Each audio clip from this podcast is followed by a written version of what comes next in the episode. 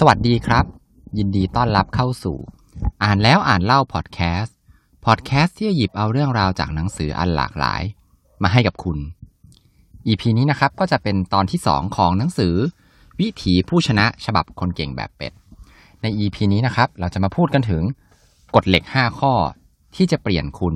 ให้เป็นสุดยอดคนเก่งกว้างกันครับ เรามาเริ่มกันที่กฎข้อแรกเลยนะครับ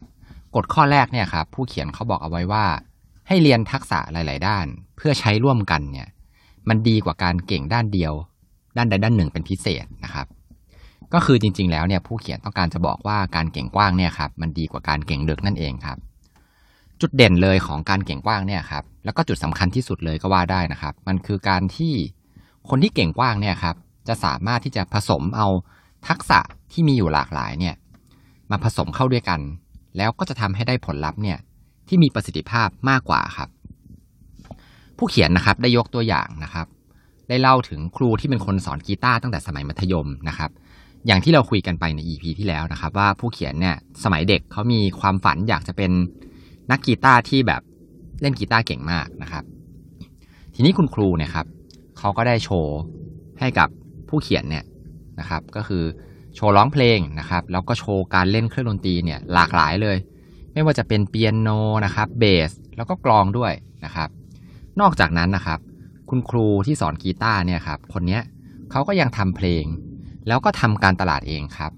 แล้วก็ยังวางขายอัลบั้มเพลงของเขาเองเนี่ยมากกว่า 13 อัลบั้ม แถมนะครับทุกอัลบั้มเลยเนี่ยไม่เคยขาดทุนเลยด้วยครับ คุณครูเนี่ยนะครับเขาก็เป็นคนที่เรียกได้ว่าเป็นคนที่เก่งกว้างทางด้านดนตรีเลยทีเดียวนะครับ แม้ว่าจะไม่ได้เป็นอันดับหนึ่ง ในด้านใดด้านหนึ่งเลยก็ตามนะครับ ของอาชีพนักดนตรีเนี่ย แต่คุณครูที่สอนกีตาร์คนนี้ครับเขาก็สามารถที่จะหาเลี้ยงตัวเอง แล้วก็ครอบครัวได้อย่างไม่ยากลำบากเลยนะฮะ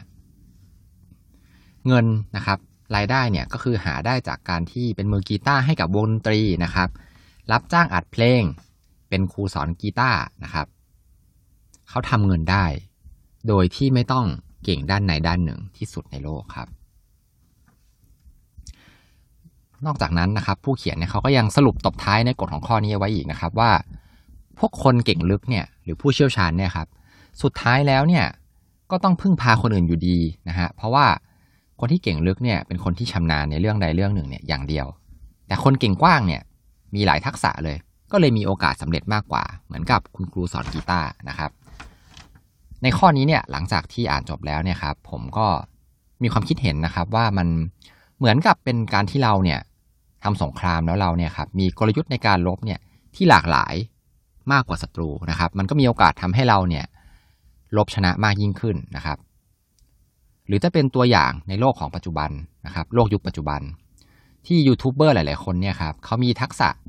ที่เขาชำนาญสักอย่างหนึ่งอาจจะเป็นเรื่องของการทำอาหาร หรือแม้แต่การเล่นกีตาร์นะครับ หรือว่าไอทีนะครับ แล้วเขาเนี่ยเอามาผสมร่วมกับ ทักษะการทำคอนเทนต์เองนะครับแล้วก็การตัดต่อวิดีโอ แล้วก็อาจจะเป็นเรื่องของการพูดนะครับ การพูดคุยที่สนุกสนานหรือว่าการเล่าเรื่องเก่งอะไรอย่างเงี้ยครับ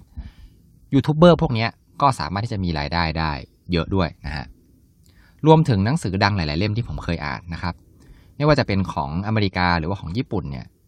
ก็มีส่วนมากเลยนะครับ ที่มาจากผู้เชี่ยวชาญ อาจารย์ หรือนักวิจัยที่เขาเนี่ยนอกจากจะเก่งในเรื่องของทักษะ ที่เขาชำนาญที่เขาเป็นอาจารย์สอนแล้วเนี่ยครับหรือที่เขาทำวิจัยอยู่เนี่ยเขาก็มีทักษะในการเขียนที่ดีด้วยนะครับ หรืออาจจะเป็นทักษะการเล่าเรื่องนะฮะทีนี้เมื่อคุณเนี่ยเลือกที่จะเป็นเป็ดแล้วเนี่ย โอกาสชนะเนี่ย มันก็เลยมากกว่าครับ เพราะว่าถ้าเกิดวันหนึ่งคุณสู้เขาไม่ได้เนี่ย คุณก็ไปหาทักษะใหม่มาเพิ่มนะครับ มันก็ทำให้คุณเนี่ยมีความหลากหลายมากกว่า โอกาสชนะก็เลยมีมากกว่านะฮะอันนี้ก็คือกฎข้อแรก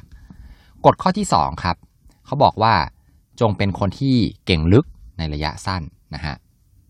คืออะไรนะครับเขาก็พูดถึงว่า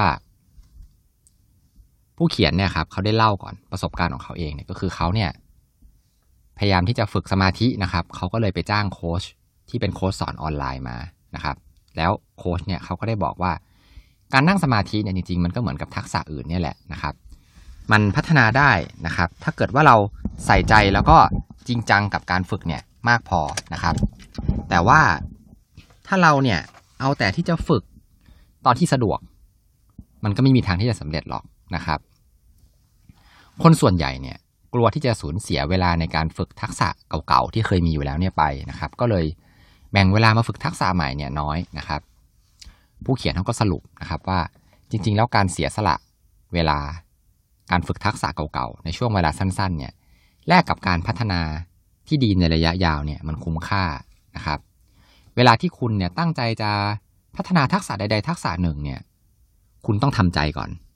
ทำใจที่จะเสียเวลาในการฝึกทักษะอื่นๆเนี่ยไปนิดหน่อยนะครับ จริง ๆ มันก็ไม่ได้มากมายอะไรหรอก แลกกับการที่คุณเนี่ยได้ทักษะใหม่มาเพิ่มนะฮะแล้วทักษะใหม่เนี่ย ในบางครั้งเนี่ยหรือในหลาย ๆ ครั้งเนี่ยครับมันอาจจะไปช่วยสนับสนุนทักษะเก่านะครับ ให้พัฒนาเร็วขึ้นก็ได้นะฮะ อันนี้เนี่ยหลังจากที่อ่านจดกฎข้อนี้จบเนี่ยครับผมก็ต้องบอกเลยว่าแบบตรงใจมากเลยนะครับ เพราะว่ากำลังพยายามที่จะฝึกสมาธิอยู่ แต่ก็ไม่ค่อยเวิร์กสักทีนะครับ เพราะว่าเอาแต่ฝึกตอนสะดวกนะครับ ตอนที่ฝึกเนี่ยก็พอนั่งไปปุ๊บเนี่ยแล้วก็กังวลครับ กังวลว่าจะเสียเวลาที่จะเอามาอ่านหนังสือนะครับ จริง ๆ แล้วเนี่ยก็คิดว่าคงเป็นที่ว่าไม่ได้ให้ความสำคัญมากพอเนี่ยแหละครับ ก็เดี๋ยวจะพยายามตั้งใจฝึกให้มากกว่าเดิมนะครับ อันนี้เป็นความตั้งใจส่วนตัวนะฮะ มาฟังกฎข้อที่ 3 กันต่อนะครับ กฎข้อที่3เนี่ยบอกว่าให้เก่งแค่ 80%ก็พอนะครับ คนเก่งกว้างเนี่ยไม่จำเป็นที่จะต้องเก่งด้านใดด้านหนึ่งเนี่ยเกิน 80%หรอกนะครับ เพราะว่ายิ่งคุณเก่งในทักษะใดทักษะหนึ่งเนี่ยเก่งแล้วฝึกใกล้ระดับ 80%มากเท่าไหร่เนี่ยคุณก็จะยิ่งได้รับทักษะเนี่ยจากการฝึกน้อยลงเท่านั้น ก็คือมันไม่คุ้มกับเวลาที่คุณเสียไปนะครับ เอาเวลาเนี่ยไปฝึกทักษะอื่นดีกว่านะครับ ยกเว้นว่าคุณเนี่ยอยากจะเป็นคนที่เก่งที่สุดในโลก คุณก็จะต้องฝึกให้มันเกิน 80%ขึ้นไปเยอะเลยนะครับ จุดเนี้ยมันเป็นจุดที่ถ้าเกิน 80%เนี่ยผู้เขียนบอกว่าเป็นจุดที่ยากต่อการพัฒนาให้มันดีขึ้นนะครับ กฎข้อที่3เนี่ยจริง ๆ แล้วมันมีไว้เพื่อบอกว่า ฝึกเท่าไหร่ควรที่จะพอนะครับ เหมือนเป็นเส้นเป้าหมายของกฎข้อที่ 2 เมื่อกี้เนี่ยครับว่าบอกว่าให้เก่งลึกๆในระยะสั้นๆเนี่ยแหละครับก็คือใช้ร่วมกัน ส่วนตัวเนี่ยผมมองว่ากฎข้อนี้น่าสนใจมากๆเลยนะฮะมันไปแย้งกับความคิดความเชื่อในอดีตของคนเราเลยนะครับ ว่าแบบต้องฝึกให้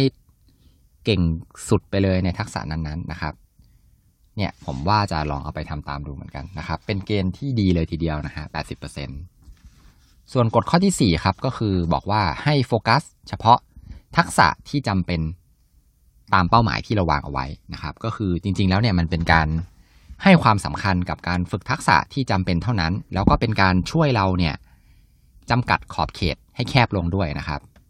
ไม่ต้องไปสนใจทักษะอื่นๆ ที่ไม่ได้มีประโยชน์ต่อเป้าหมายของคุณนะฮะเพราะว่าคนที่จะเก่งแบบเป็ดเนี่ยก็คือต้องเก่งกว้างใช่ไหมครับ บางทีเนี่ยมันก็มีทักษะหลากหลายเลยนะครับ หรือว่าการฝึกทักษะใด ๆ อย่างเช่น การเล่นกีตาร์เนี่ยนะครับ ถ้าสมมติคุณอยากเล่นกีตาร์ให้เป็นนะฮะคุณอยากเล่นแค่แบบเล่นเพลงดัง ๆ ได้สักเพลงสองเพลงเนี่ย